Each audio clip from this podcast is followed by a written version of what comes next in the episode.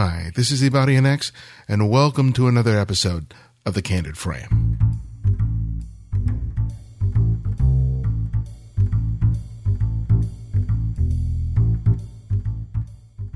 This episode of The Candid Frame is brought to you by Squarespace, the beautiful and intuitive website publishing platform that allows anyone to easily create professional web pages, blogs, online stores, and galleries, all on a single platform.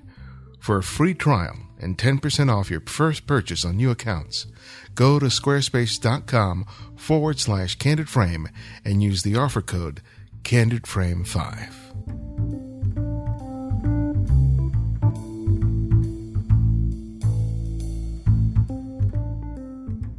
When I think about the images that really spur my interest, they often revolve around images that are taken very close to home.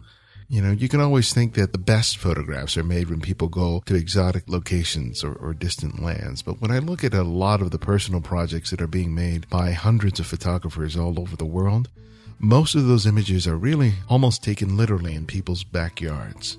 There's something about having familiarity, access to one's own community that allows photographers to, to produce some really exceptional work. And today's guest, Will Jacks, has been doing that with his project portraits of a juke joint that he's been doing in the Mississippi Delta. The work started off as an editorial assignment, but he's kind of taken that as sort of the launching pad to really explore the people and the community and the dynamic that exists around this particular juke joint known as Po Monkey's uh, Lounge down down there in Mississippi. And when you take a look at these images and when you hear the story that we're going to share here on this episode, you really have an understanding of why some photographers really end up making some images that are so different from a lot of the work that's out there. As you'll hear, this is a, a destination that many photographers go and, and, make images because of the reputation that this particular juke joint has. But Will has been doing something a little different in the fact that he really challenged himself to produce images that not only were different from what the other photographers were producing, but something that really challenged him as a photographer to do something beyond what he might be able to do initially in terms of producing good work and really challenging himself and saying, okay, I want to go to the next level. I really want to push myself and get past that feeling of discomfort that I have to see really what I'm capable of doing. And I think that you'll, you'll agree that the images are a testament to his ability and his success in being able to do just that. So sit back and enjoy our conversation with Will Jacks. Well, thanks for reaching out to me. Uh, you're welcome, and thank you for your response. I, you know, I was a little reluctant to do that as well, and I certainly didn't want it to be misinterpreted at all. So I appreciate you reaching, you know, well, as soon as I saw the work, I said, okay, I'm glad he reached out to me. well, thank you very much. Because the images are, are, just amazing and beautiful. Thank you. And like you said, I've seen work that is that have been done by uh, others who have gone down there. Mm-hmm. I know there was a book about 20 years ago uh, called Juke Joints. Yes, Birney is a great influence of mine, actually. And uh, also, I know Bill Allard had done stuff, I think, back in the early 80s or 70s mm-hmm. down there. But when I saw your work, I had not seen that particular take on it. Well, thank you. I just I just thought the work was just just stunning, and so I was really pleased to to have the chance to to be able to talk to you about it. Well, thank you very much. That's a wonderful compliment. I appreciate that. How long have you been uh, working on that? I guess um, four years, going into the fifth year now. It's uh, it all kind of runs together at this point. So I, at least four years. So how'd you yeah. how, would you get started on that? I mean, what what sort of spurred you to do it? Because I I see that you're, you know, you're also doing weddings. You're doing sort of a documentary approach to, mm-hmm. to weddings. Uh, well, I live in a small town and really kind of taught myself, I guess, photography. And so I do a little bit, or have done a little bit of a lot over the years. I've kind of gravitated very much into more of a documentary style. The weddings, I'll do about 15 weddings a year, and and they fund, you know, and so I'm able to self fund personal projects. And that's about it now. I do a little bit of editorial work every now and then. And so this particular project was born out of an editorial project for a, a small uh, regional lifestyle magazine called Delta Magazine. And so I just approached them several years ago about doing a photo essay. and we kind of brainstormed what that might mean and decided on Poor Monkeys. And um, and once that was published, it took about nine months to work on that. And then once it was published, there was something that just didn't sit well with me. And I think it's it's because I I live in this community. You know, I only live a few miles from where that juke joint is, and people from all over the world tend to visit there. And so I would see the regulars every day in the you know around town or at the grocery or just somewhere like that, and it just didn't. I didn't feel comfortable going out there so regularly for nine months, and then once the piece was published, saying, "Okay, see you guys later. I appreciate it. I'm done now." So I just continued to go back, and there was still something about the original images that I produced, even though some of those are still some of my favorites that I've created. There was still a little bit of a typicalness, I guess. You know, I didn't feel like I'd done anything that hadn't been done before. Okay. And so uh, I wanted to see if maybe I could do that. I didn't know what it meant at the time, but I knew that there was still something more that I hadn't even touched on. I was just scratching the surface, which I'd seen so many other photographers do in this area as well. Well, tell me about those first nine months because it's unusual for an editorial assignment to spend that kind of time. Um, it is, and and that's the you know part of that's the benefit of working with the smaller publication. It's I've got a very good relationship with that with the editors and the publisher of that publication. Uh, and there was not really any timeliness to this particular job. So uh, it would have made as much sense in November as it did in January. So they just gave me all the time that I needed, basically. We kind of set a goal far out in advance to do that. Uh, it doesn't happen much.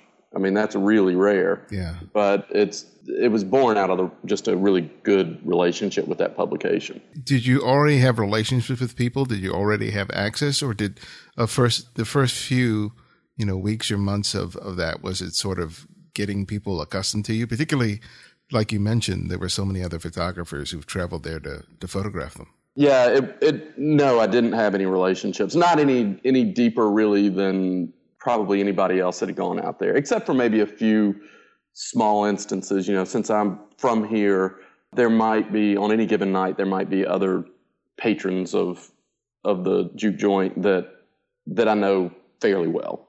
But as far as the the really regulars, you know, Mr. Seaberry, who owns the club, as, no, to them I was just somebody else that was showing up. And Mr. Seaberry is a very welcoming man is very open and allows anybody to come in there and make photographs without really any trouble at all. He's very gracious with his time. And that kind of, and he sets the tone. So that kind of spreads to all of the regulars that are there too. It's really rare that I feel any uncomfortableness from the people there with, with photography. And I notice it when other people come in to make photographs as well. Everybody is, you know they enjoy it. Now when i go out there everybody asks me to make photographs of them they call me picture man now.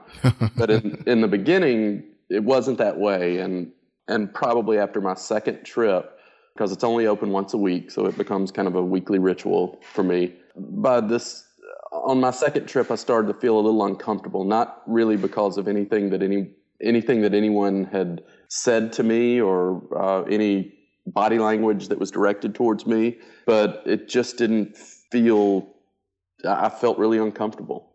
And so I took about two or three more trips after that without my camera and just made notes and decided I needed to just kind of be a part of it. I had been to Poor Monkeys before, but never with the intent to observe and document. What was it? What do you think that discomfort was was about? Um, I was I was taking. I was I wasn't giving back. I wasn't a part of anything. I, I didn't I didn't ask if it was okay. I just did it, and I realized fairly quickly that that didn't sit well with me. It probably didn't bother anyone there in hindsight, but it really bothered me, mm. and it was a very good lesson for me with as I began to grow into a more documentary style with my work and I guess find my voice a bit more as a photographer, even though I'd been technically earning my living as a photographer for a good 10, 12 years prior to that. Um, this whole process was a really, really rich learning experience for me and kind of understanding what it is I want to say and how it is I prefer to work, uh, what's important to me in photography and as a photographer, and not just in the images, but in the interactions with the people that I work with. And I began to kind of come back and, and ask more permission, really. You know, there, there was no unbiased, totally objective point of view for me. And once I realized that, I realized it was really important that I get to know the people that I was photographing and that they know me. And so I spent more time doing that. Well, you mentioned that even after nine months, you were kind of dissatisfied with the images that you had had produced. So when you took a look at that work after the, the article had been published, and even though you were, you know, trying to sort of immerse yourself in there mm-hmm. and getting to know the people, why do you think that uh, even after nine months of shooting continually with that sort of insightful perspective in terms of what you wanted to sort of give as well as, as take, why do you think you still felt that you could have done more and, and then pursued that afterwards? Uh, that's a good question. And I think if I'm if I'm to be really honest with myself, it was because I was scared to show the images to the people that were in them. I was worried about what their reaction might be because I knew that they hadn't really seen much of the work that I'd created. And that uneasiness just told me that that I was still very much an outside observer, that I hadn't earned the trust that I needed to in order to really document people in a way that was truthful yet also honored them. Mm-hmm and I still went out there, and even though people were more comfortable with me, they didn't really know me, and I didn't know much about them other than uh, what I saw on Thursday night at that club. And that's what everybody that's ever photographed out there.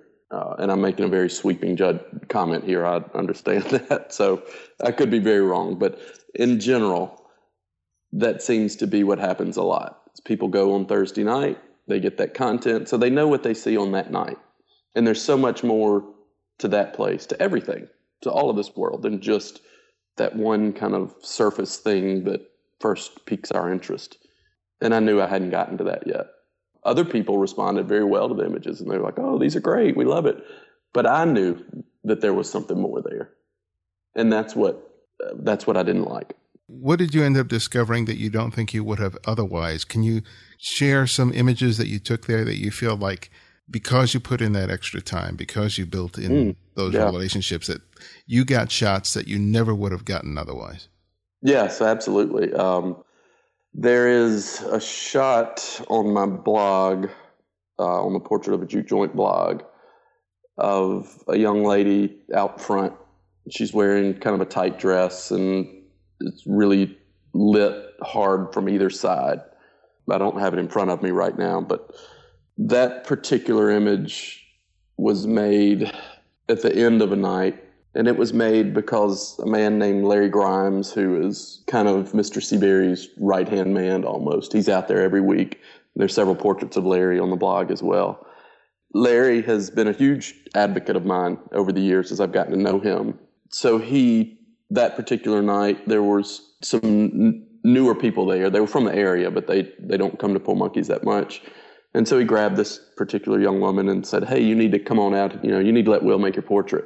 Uh, he's working on this book. You should uh, you should get in it." And so she was very interested in that. A lot of times, I'll work inside. I almost always work with the light that is available to me. But for some reason, I said, I, but I always keep some some lights in my car you know some strobes, but I also keep some LEDs and flashlights and just anything that'll generate light.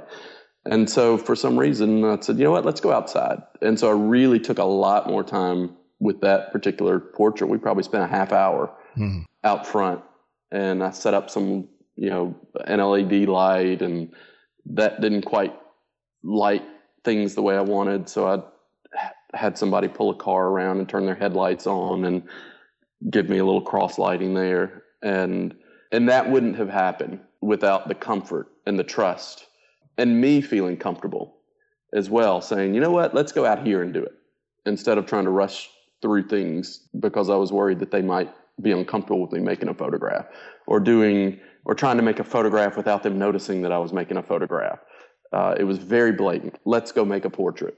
And that doesn't happen if someone isn't comfortable with the entire process and if I'm not comfortable with the entire process. You know, I realize that uh, we probably should explain what a juke joint is. I mean, uh, uh, you know, there yeah. there are a lot of people who listen to this show outside of the U.S. who may be completely unfamiliar with with what that is. So, why don't you describe um, what a juke joint is, or what makes it a particularly yeah. unique musical experience in this country? You know, actually, uh, quick side note probably the irony of that statement is that there may be more listeners outside the U.S. that actually know what a juke joint is than people inside the U.S., uh, especially Europeans. A juke joint was born really out of the plantation days. Um, and I'm not sure I would even classify Poor Monkeys as a juke joint anymore.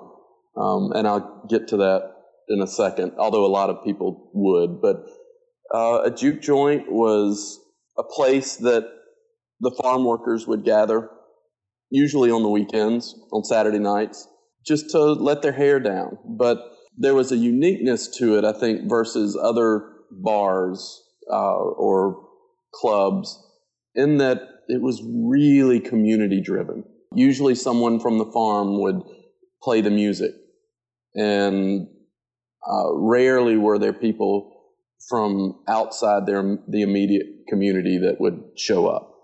And it was born of this need to just release all the hard work and stress that had built up over that hard farm laboring that uh, had gone on all week long.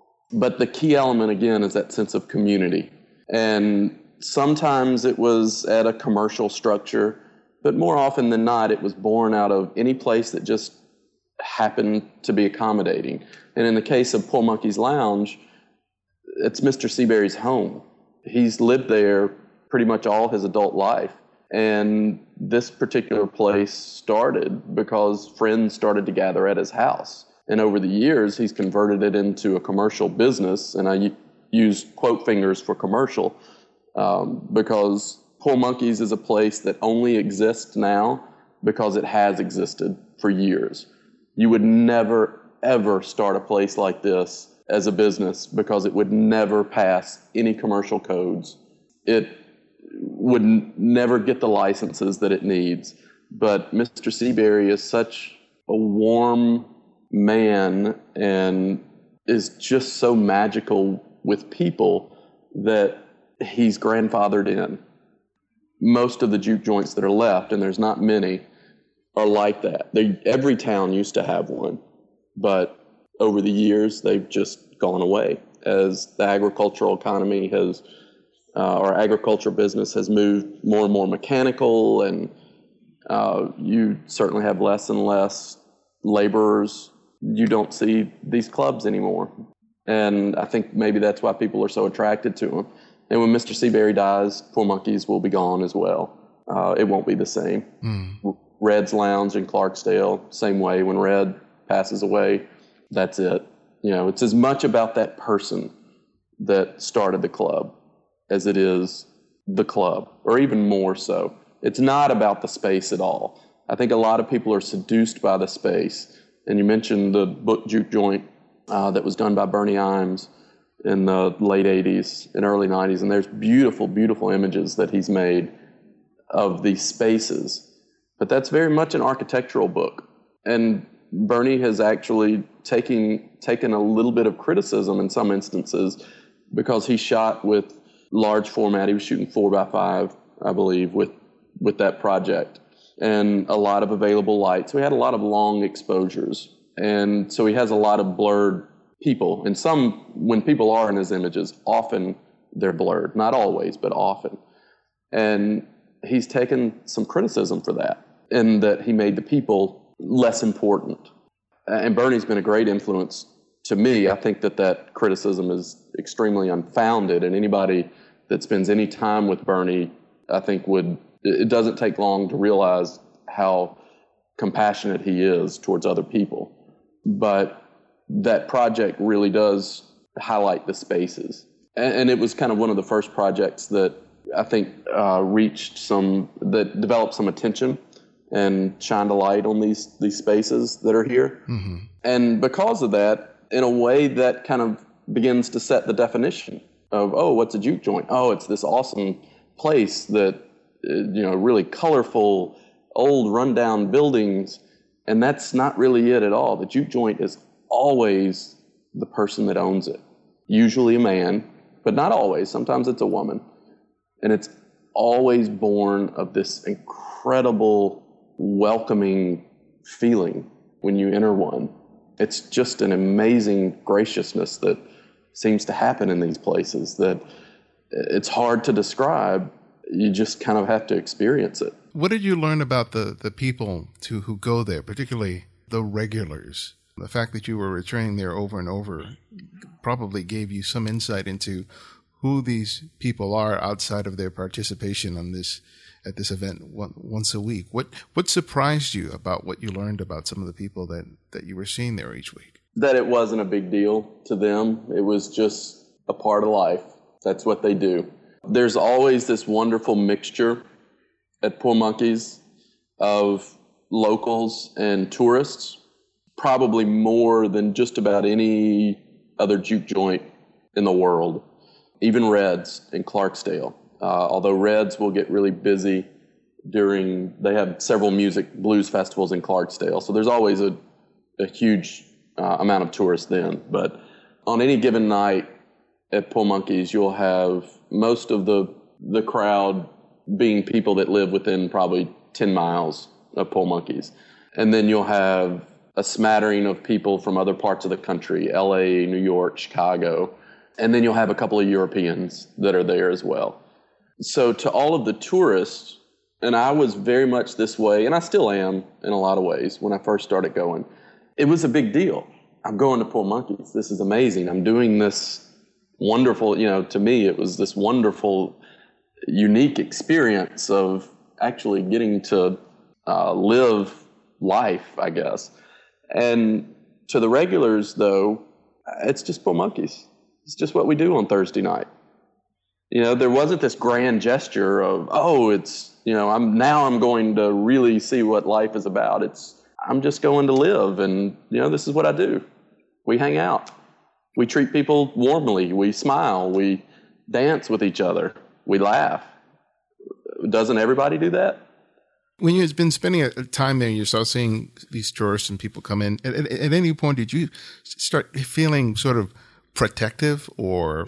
oh, yes, yes, very much. Okay, tell me yeah. about that because I, I, you know, because I, I suspect that you know when you see people coming in, and you know you can't help but feel that way, if if not have a tinge of, of resentment towards people. So tell me about that and how how you kind of dealt with that. Uh, well, probably when I first realized what I, I needed to do, how I could do something different. Uh, I actually walked in one night. I'd made some portraits of Mr. Seaberry, uh, whose nickname is Poor Monkey, which is where the name of the club, Poor Monkey's Lounge, comes from. Uh, he's been called Poor Monkey since he was two or three years old, long as he can remember. So I'd made some portraits of him that were fairly intimate and to me were not like anything that I'd ever seen done of him before. Most of the portraits that I've seen of Mr. Seaberry are him in the middle of the room wearing really brightly colored suits and he's playing the part of the ringmaster in a lot of ways. And so I'd made some portraits of him back in his bedroom that were really kind of different and intimate, I felt like. And I wanted to take him some prints but I was nervous about showing that portrait to him. So instead, I framed a very typical exterior shot of Poor Monkeys that uh, that I'd made that is not unlike thousands of others that have been made before. But I was just worried that um, he might not like what I'd done. So I chickened out and I took him this a framed print of this very typical shot. And as soon as I walked in the door at Poor Monkeys, right across from me was a Magnum photographer that I recognized instantly. It just went through my head. I was like, holy cow, that's this Magnum photographer. What in the world is he doing here? And then it struck me you know, and damn, I brought this really boring photograph to show, you know, and uh, so I went over and spoke with him and introduced myself, and we probably talked for about three minutes. And you know, I, I just said, "What brings you to the area? You know, what are you, you up to?" And he had been teaching a workshop in Clarksdale, and then he made the comment. He said, "I love this place. I love Po Monkeys." He said, "I come here all the time." And he probably, in hindsight, probably assumed that I was another white tourist like everybody else. He said, I love this place. I come here all the time. I, I, I love Po Monkeys. He said, I've probably been here four or five times in the last two years. And he said it in a way that was meant to impress me, or at least that's the way I took it. Mm-hmm. And, and as soon as he said that, I thought, four or five times in the last two years, I've been out here four or five times this week. Even though it's only open on Thursday nights, I'll go out there sometimes during the rest of the week and just hang out during the day and see if there's anything outside of the normal Thursday night juke. And I said, that's it. That's what I have is I have access. That's the most important thing to being a photographer is access. And I have it. And I have an opportunity to to build that and to get to know the people that are here. And if I will find a way to give back to them as much as they give to me, then we'll be on to something. And so that's what, and if I'm not willing to do that, then I don't need to pursue this project any further. Mm. If it's all about me. So we need to shift this and I need to find a way to get back to them and see what happens. So now when I go out there, there's actually very few images that I make that will make it into the book. Usually they're there with friends or family and they'll say, Hey, picture man, can you come take a picture of us? So I make their pictures and then I bring prints back the next week. And sometimes they'll have parties or cookouts, and they'll have family members that come to their homes, you know, for that on a Saturday afternoon or something. And if I'm not working with a wedding, I'll often go and make photographs for them. They'll call me and say, "Can you do this or do that?" And these are people that can't really afford to pay for professional photography, and so I just spend a lot of time photographing their families um, as much as I can. And so when I see someone come in and make these photographs, often one of my my knee jerk reaction to myself is, what are they going to give back? Are they bringing prints back to these folks? You know, what are they? Are they even talking to them? Do they even know the names of the people that they're photographing? You know, and that it can and it can be a very harsh judgment on my part, and I recognize that. But if I'm honest, there is very much a defensive tone of that, and that's happened so much here in the Delta. You know, these these old bluesmen that made a lot of people a lot of money. John Lee Hooker died practically penniless. And I have a hard time with that. Uh, I still struggle with what exactly I'm going to do with the proceeds that come from this project when it's complete. I don't really sell anything right now. I take Mr. Seaberry some posters pretty regularly and let him sell them.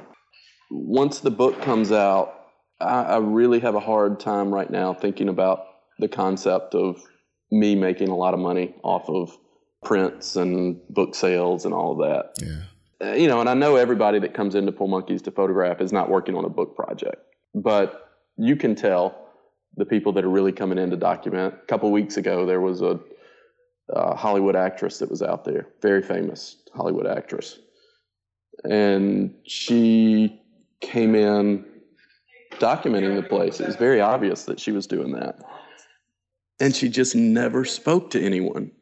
And that that made me uncomfortable. She just photographed. I hope that in some way she'll find out who the people are in the images that she made. Or maybe she was doing that and i just was unaware of it. Mm. there's something about that that disappoints me. When it it's not really that hard to just look someone in the eye and shake their hand and say hi i'm so and so. Can i make your photograph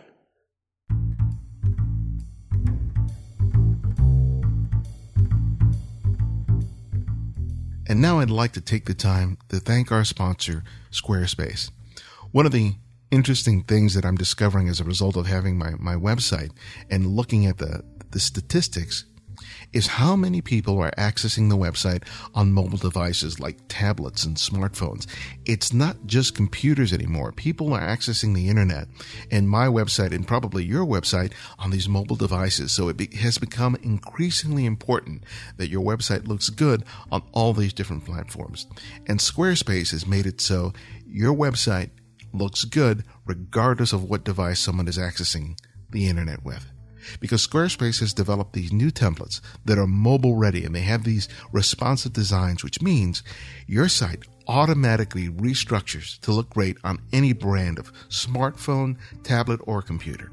So when you add an image to your site, seven different versions are created so the correct size loads for the device. So your site looks professionally designed no matter how it's viewed. But you can find out for yourself by just signing up for a free account. There's no credit card needed at all. Just try it out and start building your website today. Then if you decide to purchase it, use the offer code CandidFrame5 and get 10% off your first purchase on new accounts, including monthly and annual plans. That's squarespace.com forward slash candidframe and use the offer code CandidFrame5. Everything you need to create an exceptional website.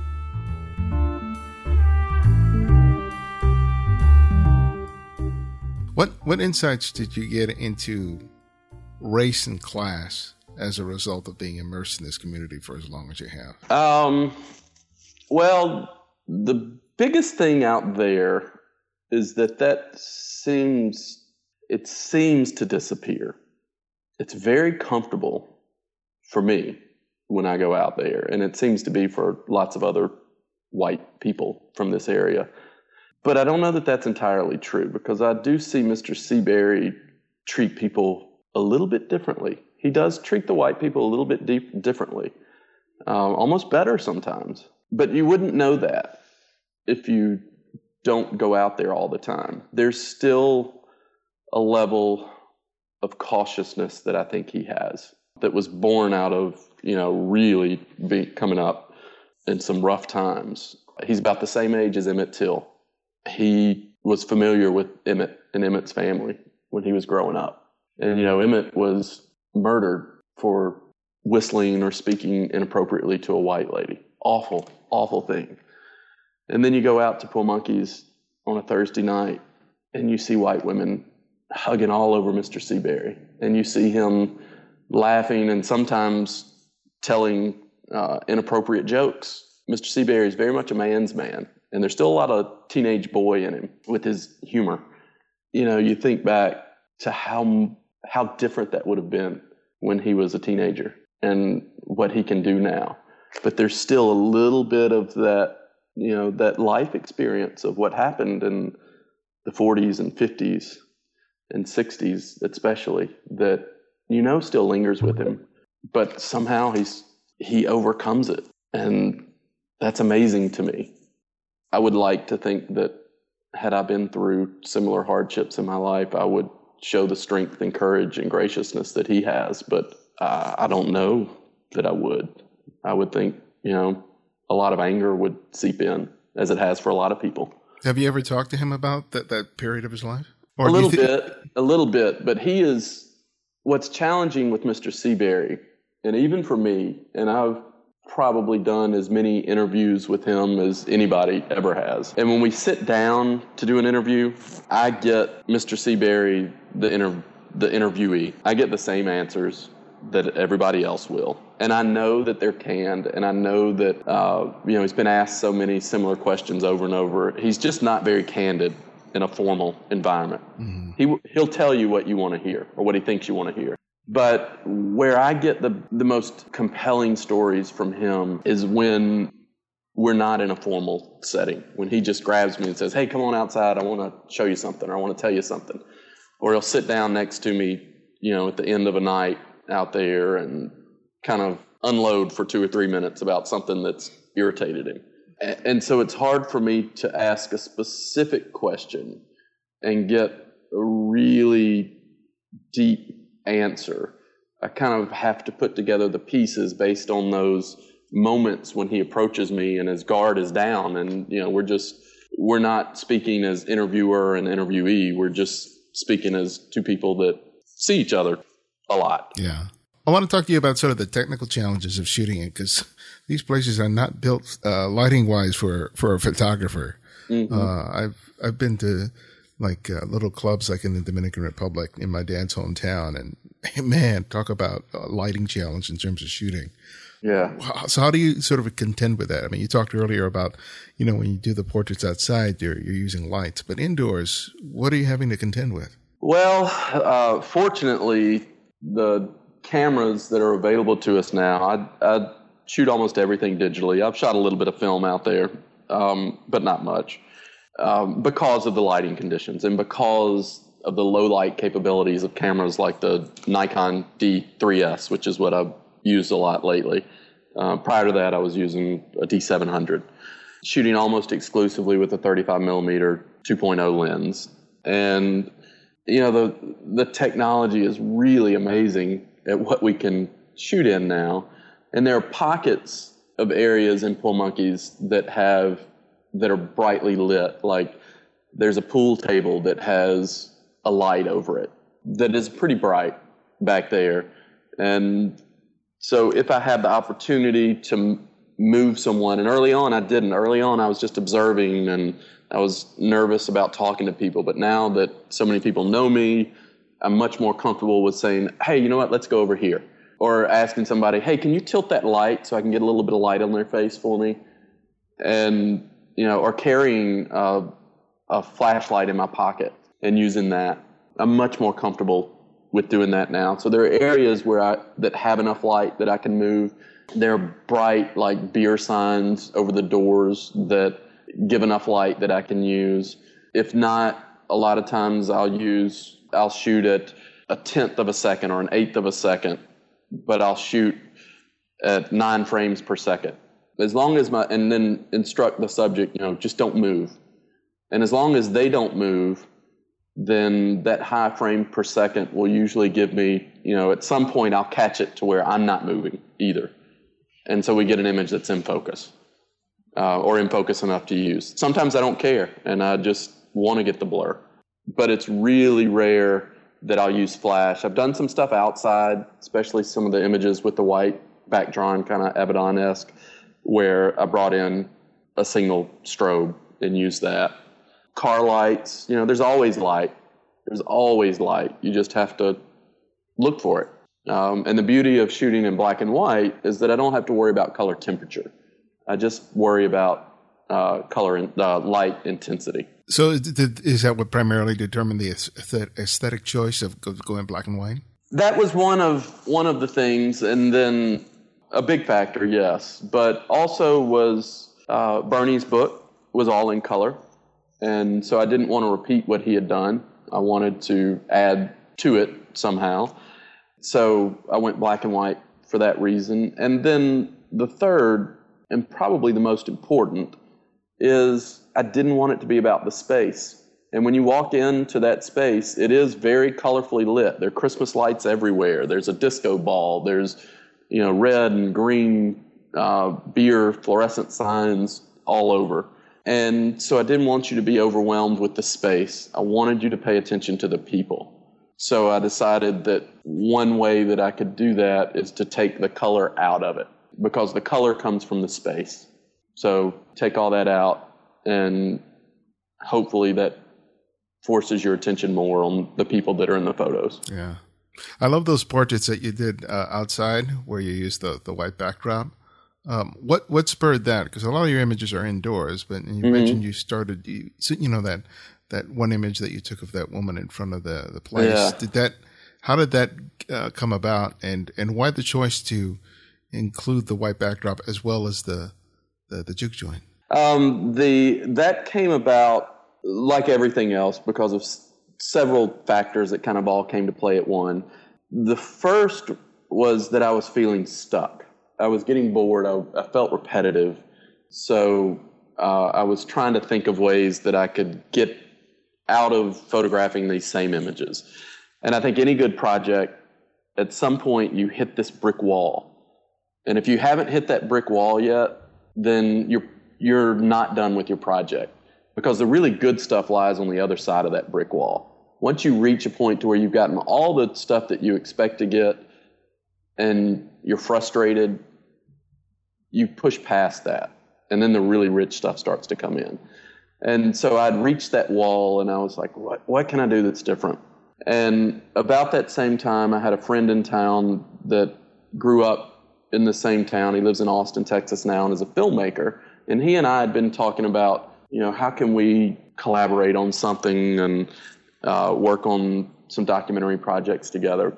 And we decided one way was just to start and to do something. And so, since I'd already invested so much time in Po' Monkeys, we thought that we'd do a little bit of stuff out there. So, we wanted to do some interviews with people, and we knew that we wouldn't be able to do that inside. And so, um, a week before he came, I decided I would, you know, I said, well, we need to set up outside somehow. Let's take this white backdrop. Let's, you know, borrow from from some of Avedon's work and and see if that will lead to anything. But I wanted to test it visually first because if it didn't work, then we could we had a week to come up with a new plan.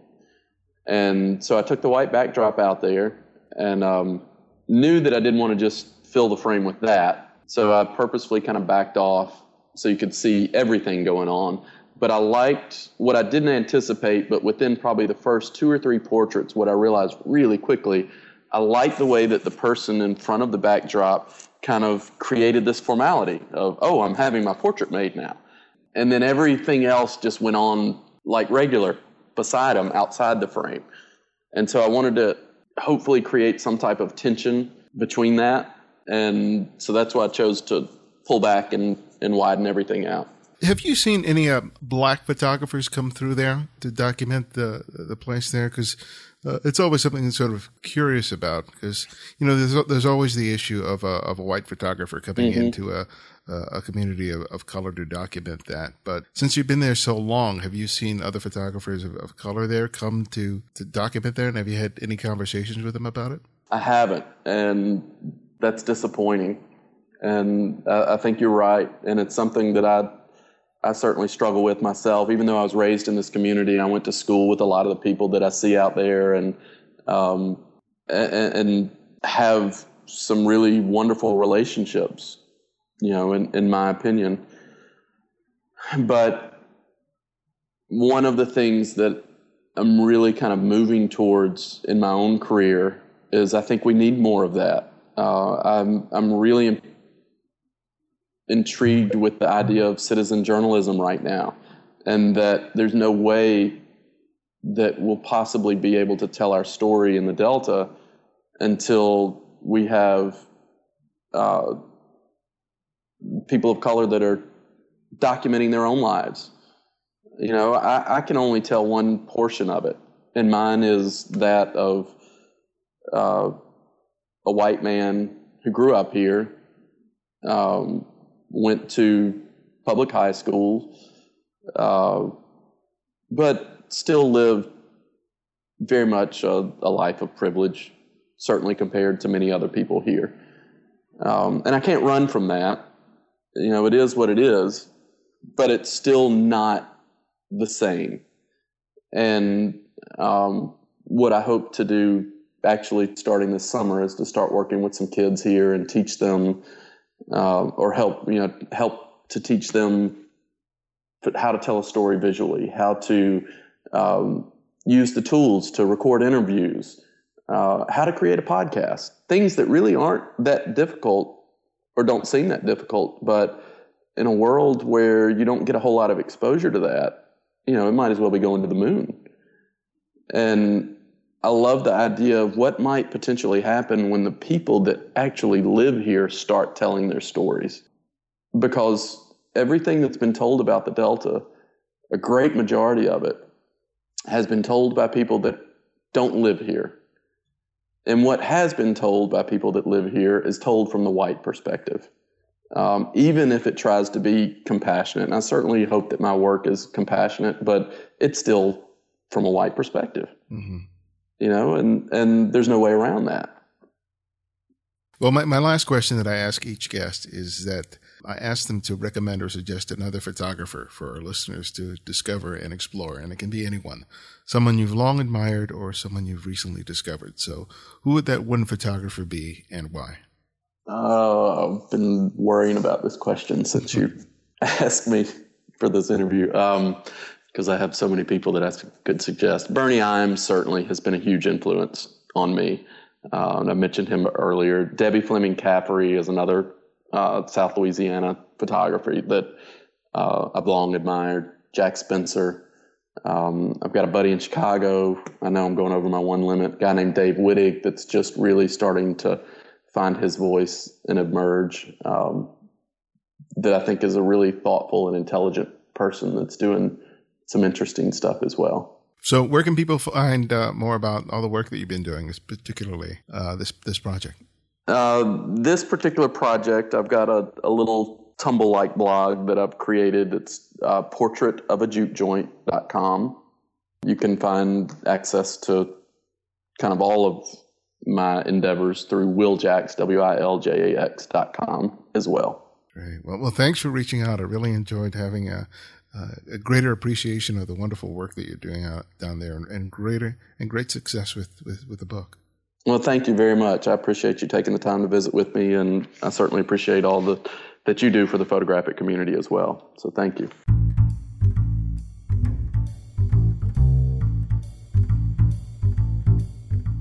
The Candid Frame is supported by donations from people just like you. You can help support the work we do here by visiting the website at thecandidframe.com and contributing using PayPal. You can also support the show by writing a review in the iTunes Music Store or by adding a link to the podcast on your website or blog. The editor for this show is Martin Taylor, who you can find at theothermartintaylor.com. Music is by Kevin MacLeod, and this is Ibarionex, and this is The Candid Frame.